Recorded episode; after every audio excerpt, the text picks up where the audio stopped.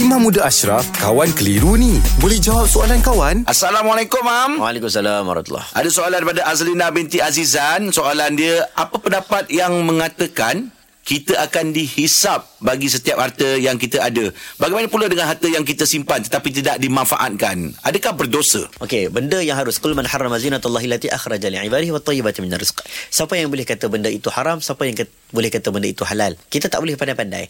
Melainkan Allah SWT ada dalil yang kata benda itu haram, ada dalil kata benda itu halal. Mm-mm. Jadi dalam bab yang dibiarkan oleh Allah SWT benda itu harus. Jadi kalau dia ada simpan barang, barang semua akan dihisap oleh Allah SWT. Semua Topi Yang Angah pakai T-shirt berapa lai Kasut berapa banyak Tuhan akan tanya Daripada mana kamu dapat duit itu Kepada mana dia pergi Digunakan Allah. untuk siapa Semua akan ditanya oleh Allah SWT Cuma ada orang yang hisab yang yasirah Ada orang hisabnya mudah Ada orang hisabnya Munaqasyah Agak sukar mm-hmm. Macam kita lalu Roblox Roblox ni Ada polis nampak Senang je jalan Dia check juga Tapi senang Ah, betul, Ada betul. kadang-kadang Dia check habis semua Buka bonet Mm-mm. Begitulah manusia Di, di padang mahsyar Tuhan akan tanya semua tetapi ada yang Tuhan tanya dimudahkan. Okay. Ha, ada yang Tuhan tanya begitu detail. Mm-mm. Kamu ambil daripada mana? Audit Tuhan lebih clear, lebih Mm-mm. tepat daripada audit manusia.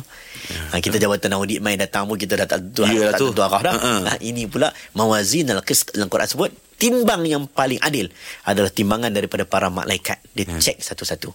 Ha, jadi soalan tadi tak ada masalah. Ha, tapi Tuhan akan tanyalah Kenapa kamu ada banyak Kamu tak bagi ke orang ke Tak Betul. sedekah ke Kenapa beli banyak-banyak Kalau dah ada ha, Berlebih-lebihan Itu semua akan ditanya oleh Allah Okey, Mam. Terima kasih, Mam. Alhamdulillah. Selesai satu kekeliruan. Anda pun mesti ada soalan kan? Hantarkan sebarang persoalan dan kekeliruan anda ke Sina.my sekarang.